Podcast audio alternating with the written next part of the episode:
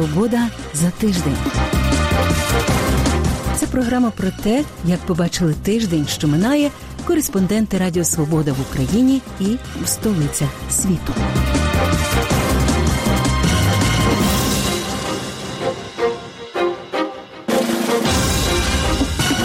З вами у праській студії Радіо Свобода я Людмила Ванник. Вітаю.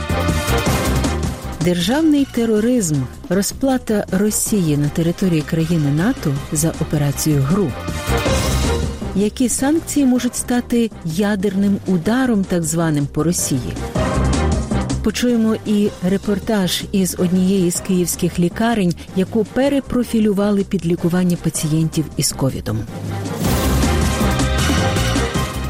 Акт державного тероризму проти країни Європейського союзу і НАТО, а отже, і проти всього ЄС. Так, парламент Чехії назвав вибухи на складі боєприпасів у чеському селі Вербетиці восени і влітку 2014 року. У причетності до вибухів звинувачують військову розвідку Росії серед підозрюваних імовірні офіцери ГРУ Олександр Мішкін і Анатолій Чепіга, уже відомі за справою отруєння Скрипалів. Сенат Чехії закликав уряд розірвати договір про дружбу з Росією. Країни обмінялися висилкою дипломатів. Чехія вирішила не допускати Росію до будівництва своєї АЕС і не купувати російську вакцину Спутнік В. Сама Росія звинувачення відкидає. Ударні хвилі руйнівного вибуху на чеському складі боєприпасів у 2014 році все ще звучать. Посилаючись на новий звіт розвідки, чеська влада зараз стверджує, що смертельний вибух був спричинений російськими агентами і вислала 18 російських дипломатів. Це безпрецедентний крок. І на прес-конференції 18 квітня президент чеського сенату Мілош Вистрочил використав безпрецедентне формулювання. Якщо це буде доведено, то ми повинні розглядати дії російських спецслужб як дуже серйозний акт агресії і ворожнечі, який можна навіть охарактеризувати як акт державного тероризму. Вибух у Врубєтіце у 2014 році підірвав 50 тонн боєприпасів та вбив двох людей. Сотні людей евакуювали. Упродовж років причина вибуху залишалася незрозумілою, поки прем'єр-міністр Чехії Андрей Бабіш не скликав на швидкоруч проведену прес-конференцію ввечері 17 квітня.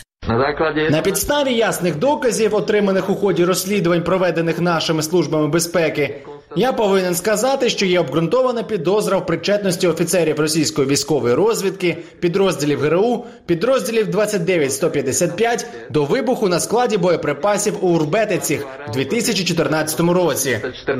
Це той самий підрозділ, що брав участь у нападі на колишнього російського подвійного агента Сергія Скрипаля.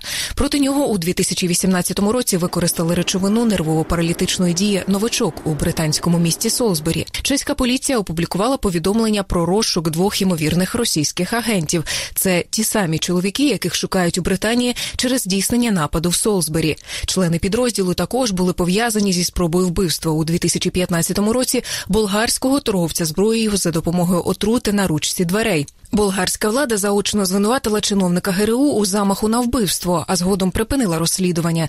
Чеські змі повідомили, що Еміліан Гебрев, який був ціллю цієї атаки, замовив зберігання боєприпасів на складі в Рбєтіце у час, коли дійшло до вибуху, і планував продати їх Україні. 18 квітня міністр внутрішніх справ Чехії Ян Гамачик заявив, що стосовно цього питання з Болгарією ведеться співпраця. У недільних ранкових чеських політичних ток-шоу більшість опозиційних партій підтримала дії уряду. Однак депутат комуністичної партії Чехії Лео Лузер заявив, що жодних доказів представлено не було. Що відбувається? Медіа буря без інформації. Відповідальні люди повинні надати деяку інформацію. Москва попередила про помсту за видворення своїх дипломатів. А прес-секретар МЗС Росії Марія Захарова відхилила звинувачення Чехії як фокус-покус. США, Великобританія та НАТО висловили підтримку діям Чехії. Перед світанком 18 квітня чеські активісти вимастили стіни посольства Росії в столиці Празі кетчупом, який має символізувати кров жертв загиблих під час вибуху в 2014 році. Звинувачення в нападі Росії на Чехію викликали сильні емоції і створили найбільш найбільшу кризу в стосунках між двома країнами після падіння комунізму.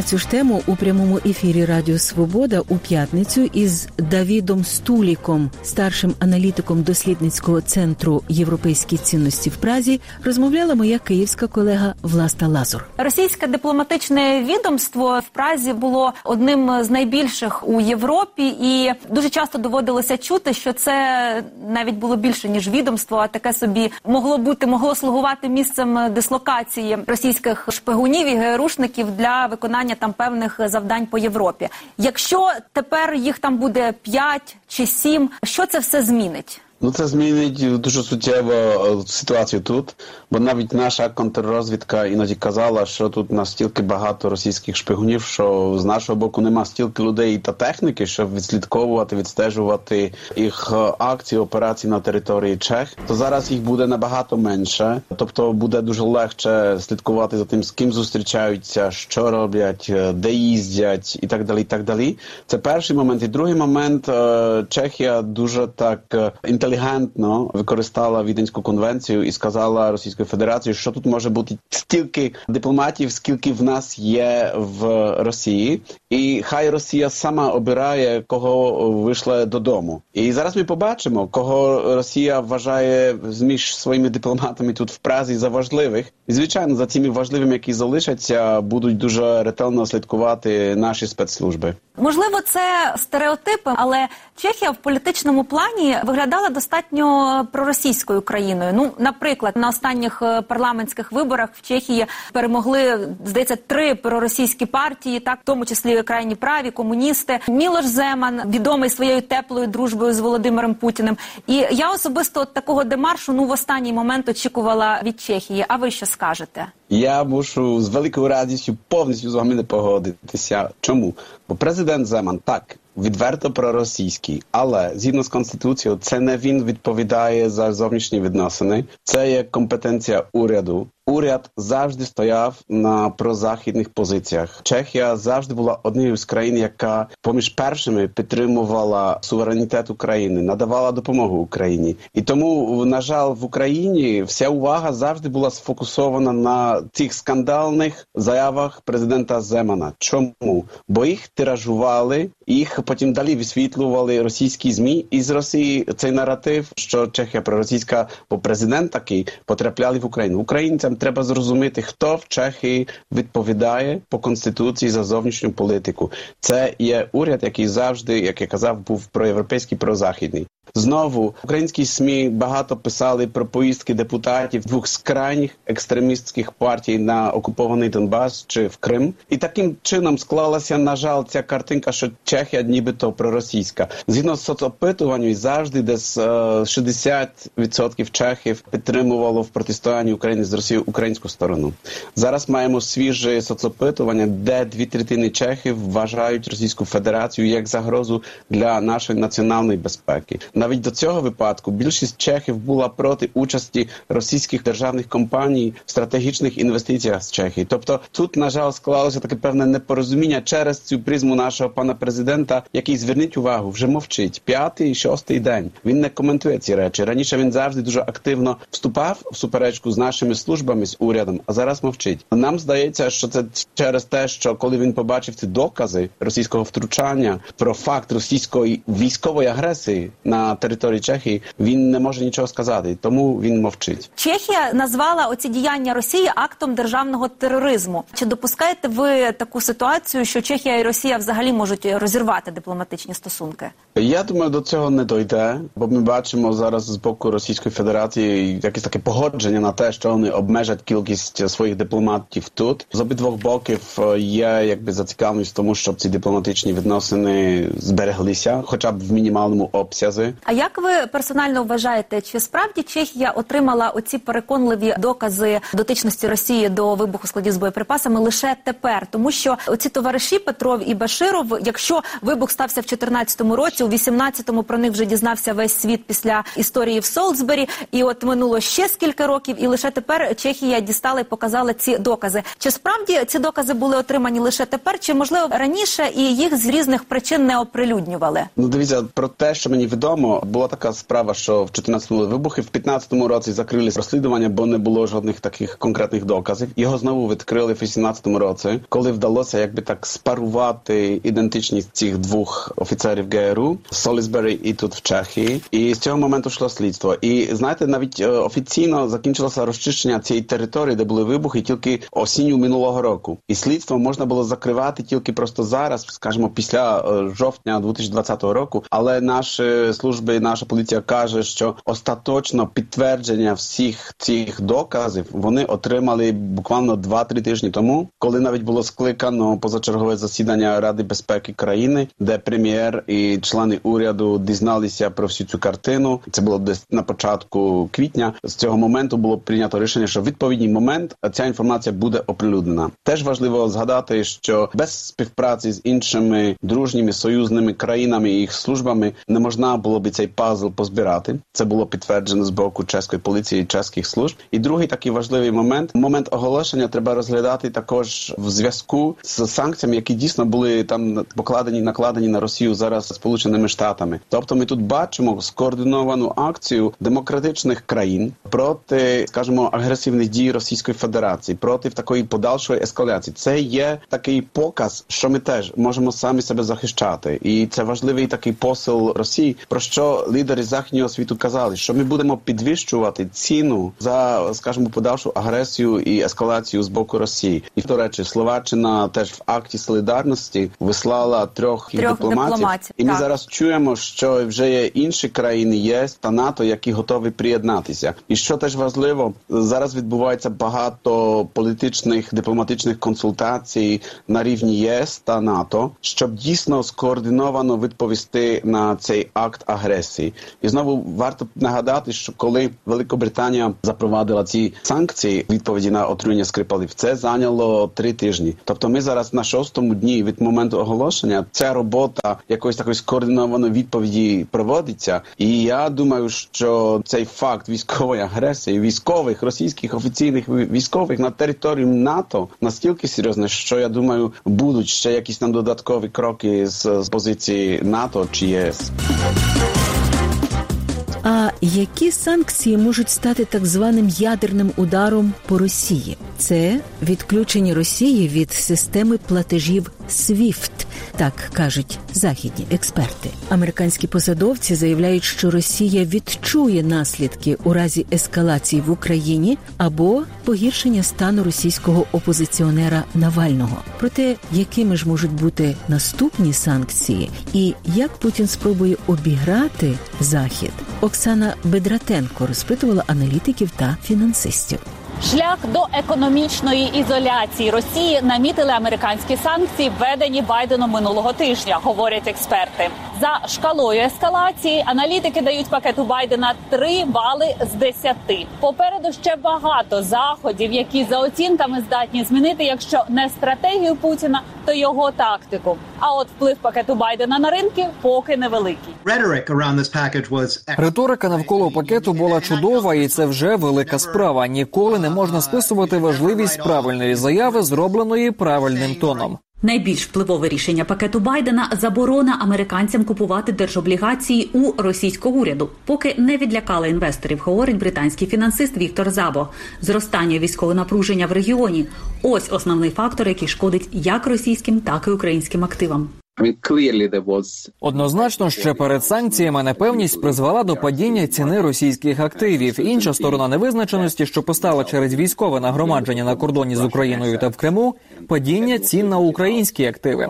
Російські валютні облігації впали, але те саме стосується і українських облігацій. Однак ринки розуміють суворіші санкції не за горами, говорить Забо. Це тривалий процес, і ми наближаємось до того, що має нас непокоїти санкції на вторинний ринок, які будуть справді впливовими і позначаться на доступі до ринку і ціні. Бо тоді американські інвестори не зможуть купувати ці облігації і володіти ними. Подальше вторгнення в Україну або погіршення стану Олексія Навального дві події, що призведуть до посилення санкцій США, переконаний експерт фонду Маршала Джордж Рудольф. І тут Путін намагатиметься обіграти захід, вважає експерт. Найважливіше тримати відокремленими наші можливі дії у відповідь у цих двох ситуаціях. Бо я боюся, що Путін авантюрно підійде і спробує усунути одну із жертв Навального чи Україну. А потім одночасно, щоб уникнути жорстких санкцій, раптово запропонує заходу деескалацію щодо іншої жертви. Тут є можливість відповісти санкціями проти олігархів, якщо б'ють Навального, і про це треба говорити зараз, поки він живий, або ввести економічні санкції проти Газпрому, Роснефті, ВТБ у відповідь на вторгнення до України. Рудольф наголошує, в санкційній політиці важлива координація з Європою. А от Масаро вважає, координація не має стати на заваді ефективності. Звичайно, важливо діяти спільно з Європою, але також треба уникати підходу найменшого спільного знаменника, коли ми не діємо, бо якась із 27 європейських країн не хоче діяти. Ми маємо вдарити по олігархам та їхнім міжнародним компаніям, яких обслуговує міжнародна фінансова система. А от відключення Росії від міжнародної системи платежів SWIFT є надто радикальним варіантом, вважають експерти.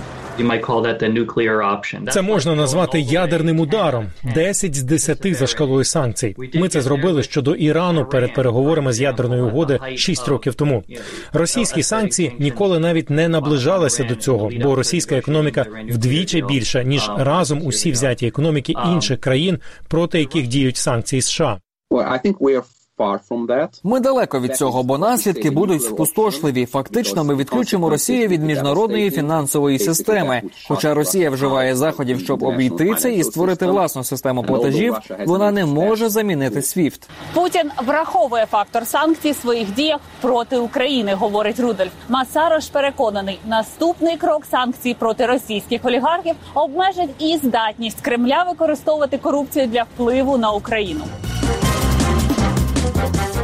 Президент Росії Володимир Путін у своєму посланні до федеральних зборів цього тижня у середу навіть не згадав про пропозицію президента України Володимира Зеленського зустрітися на Донбасі. Путін не збирається проводити переговори із Зеленським. У цьому переконаний політичний оглядач Радіо Свобода Віталій Портников. Заяву Зеленського коментують російські пропагандисти і політики, серед яких, до речі, і колишній український політик, а тепер член Ради Федерації федеральних зборів Росії від окупованого Криму Сергій Цеков. І звичайно ж, це не просто коментарі, це образи на адресу Володимира Зеленського. Нема тут чому дивуватися. Вже неодноразово доводилося пояснювати. Володимир Путін не збирається зустрічатися із Володимиром Зеленським. Він міг зустрітися із українським президентом тільки одного разу під час саміту нормандської четвірки у Парижі, тому що розраховував з не дуже зрозумілих причин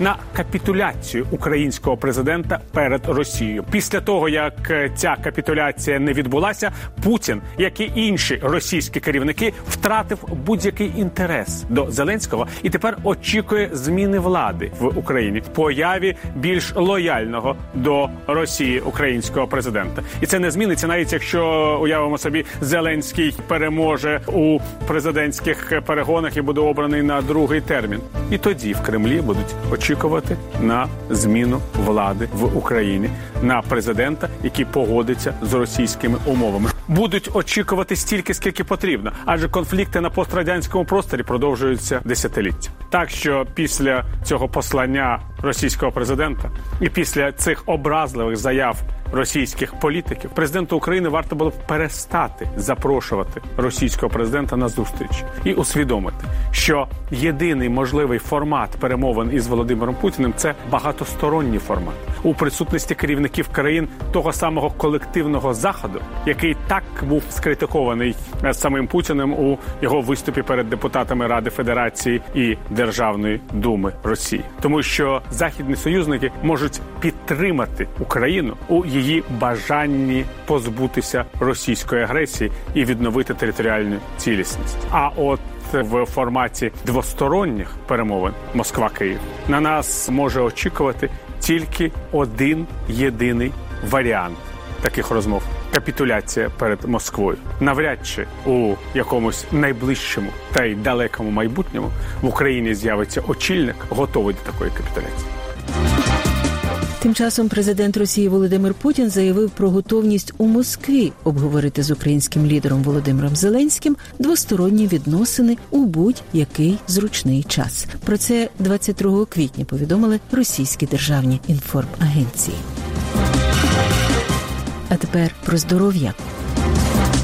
Локдаун у Києві продовжили до кінця квітня. Таке рішення ухвалила місцева влада, оскільки ситуація з коронавірусом у столиці не поліпшується. Лікарі розповідають, за рік пандемії вже звикли і до важких умов, і до постійної втоми. Але найскладніше для них, як і раніше, втрачати пацієнтів. У Національній академії наук заявили, що пік захворюваності на коронавірус в Україні вже минув, але кількість смертей ще зростатиме. Журналісти Радіо Свобода побували в одній з лікарень Києва, яку рік тому повністю перепрофілювали під лікування пацієнтів із коронавірусом. Воєнна Будемо говорити польові условия. Медсестра Ніна проводить нас у реанімаційне відділення четвертої київської лікарні. Звідусіль чути шум медичних приладів. В палатах без зупинки метушаться лікарі і медсестри. Підключення до безлічі датчиків. Тут перебувають найважчі пацієнти з коронавірусом. У реанімації не залишилося жодного вільного місця. Ми ніколи так не працювали, настільки інтенсивна робота, настільки тяжело. Раніше такого не було. Плюс умови роботи, ви самі розумієте, дуже жарко. Іноді навіть в туалет не встигаєш сходити. Кожному пацієнту тут потрібен цілодобовий догляд і окремий медпрацівник, але справлятися з усім доводиться лише невеликій команді. Реаніматологів, 4-5 медсестри і 2 санітарки. Кожен день дуже складний. Кожен день. Кожен день це іспитання для нас, нашого всього відділення. Серед важких пацієнтів тут своя градація. Найскладніше перебувають на механічній вентиляції легень. Кисень до них надходить через трубку. Це кажуть лікарі вже крайня міра. Ми теж стараємося менше пацієнтів інтубувати, менше переводити їх на іскусну вентиляцію легких, тому що смертність зберігається все ще високою на іскусну вентиляцію легких. Менш критичні пацієнти на неінвазивній вентиляції легень, тобто дихають через спеціальну маску. В цілому у реанімації вони проводять не менше трьох тижнів. Ті, хто одужує, розповідають, в якому стані сюди потрапили. Ужасно. Температура, задихалася синя, ногти сині, губи сині. Тут принудительний кислород, він просто вдавливає. Тут дуже тяжело. Я никогда не представлял, что может быть такое. Просто сперла дух и все, я не могу вдохнуть, не ходить, ни, ни сидеть, ни стоять. Віталію 68. Через кілька днів чоловіка переведуть у звичайну палату. Він в змозі трохи дихати без маски, але знімати її все ще боїться. Могу. Только страшно, я не бритый. Надо привыкнуть. Да, да, да, да. Не, я одену. Обычно боятся. Паника, немножко надо адаптироваться, периодически снимать маску. Всі інші відділення в лікарні також заповнені пацієнтами з коронавірусом. Майже всі вони самостійно не дихають. Хвилю ваші хворі і майже за деяким виключенням всі кисневозалежні. І навіть молодого віку люди.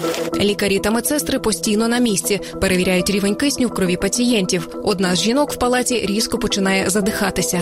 Під маскою пацієнтка не може стримати сльози. Кілька днів тому від коронавірусу помер її батько. Татусь помер Сьогодні захворює. А я в лікарні. Я його любила, як повіки. Лікарі розповідають, за рік пандемії вже звикли і до важких умов, і до постійної втоми. Але найскладніше для них, як і раніше, втрачати пацієнтів. Спустя 2-3 недели мы уже к ним как к родным относимся. Стараемся каждому уделить внимание. Но бывает такое, что даже самые любимые пациенты от нас, нас покидают. Національній академії наук заявили, пік захворюваності на коронавірус в Україні вже минув, але кількість смертей ще зростатиме. А на сам кінець поговоримо про екологію і про пам'ять. Наталія Леонова розповість історію про спеціальний пристрій для забудькуватих, виготовлений виключно з океанських відходів. Якщо ви та людина, яка постійно губить особисті речі, чіполо це ваш рятівник. Працює пристрій за допомогою технології Bluetooth. Чіполо причіпляється, скажімо, до гаманця чи наплічника. Завантажуєте додаток на смартфон, і чіполо готовий до використання. Натискаєте на функцію знайти, і пропажа починає пищати. Bring the remote. Sure. Чіполо має конкурентів, як то Тайл та Samsung. Однак його остання модель Чіполо 1 океанський випуск особлива. Виготовлена вона з перероблених океанських сітей. Наші пристрої виготовлені із пластику, і, хоча вони маленькі, і ми не дуже збільшуємо обсяги споживання пластику. Ми все одно вирішили, що повинні бути відповідальними щодо довкілля. У співпраці з організацією Ocean Works, яка бореться за зменшення у світі обсягів пластикового сміття, відходи з пластику виловлюють з мілководних районів. Відтак їх перероблюють на поліпропілен, з якого і виготовляють корпус чіполо. Використовуючи пластикові відходи з океану, вони надсилають потужний сигнал не лише споживачам, але і іншим компаніям. А саме, все можливо, ви можете почати з малого, а відтак отримати великі результати. Чіполо вже подарував 10 тисяч доларів неприбутковій організації, яка займається чисткою океанів Oceanic Global. Зазвичай пластик розкладається протягом 500 тисяч років. Тому це так важливо, що компанії на кшталт чи поло знаходять інноваційні шляхи використовувати вже існуючий пластик. Обсяги шкідливих пластикових відходів в наших океанах збільшуються небезпечними темпами. Товари з пластику одноразового використання та пластик, знайдений в облишеному рибальському знаряді, складають 70% від усього морського бруду. Повідомляє міжнародна асоціація забруднення. Різні компанії по-своєму намагаються вирішити цю проблему. Так, наприклад, Adidas має лінійку взуття, яка виготовлена з океанських пластикових відходів. Матеріал підлоги позашляховика Fisker Ocean також виготовлений з переробленого пластика та рибальських канатів. В Чіполо кажуть, раді зробити свій внесок у вирішення глобальної проблеми.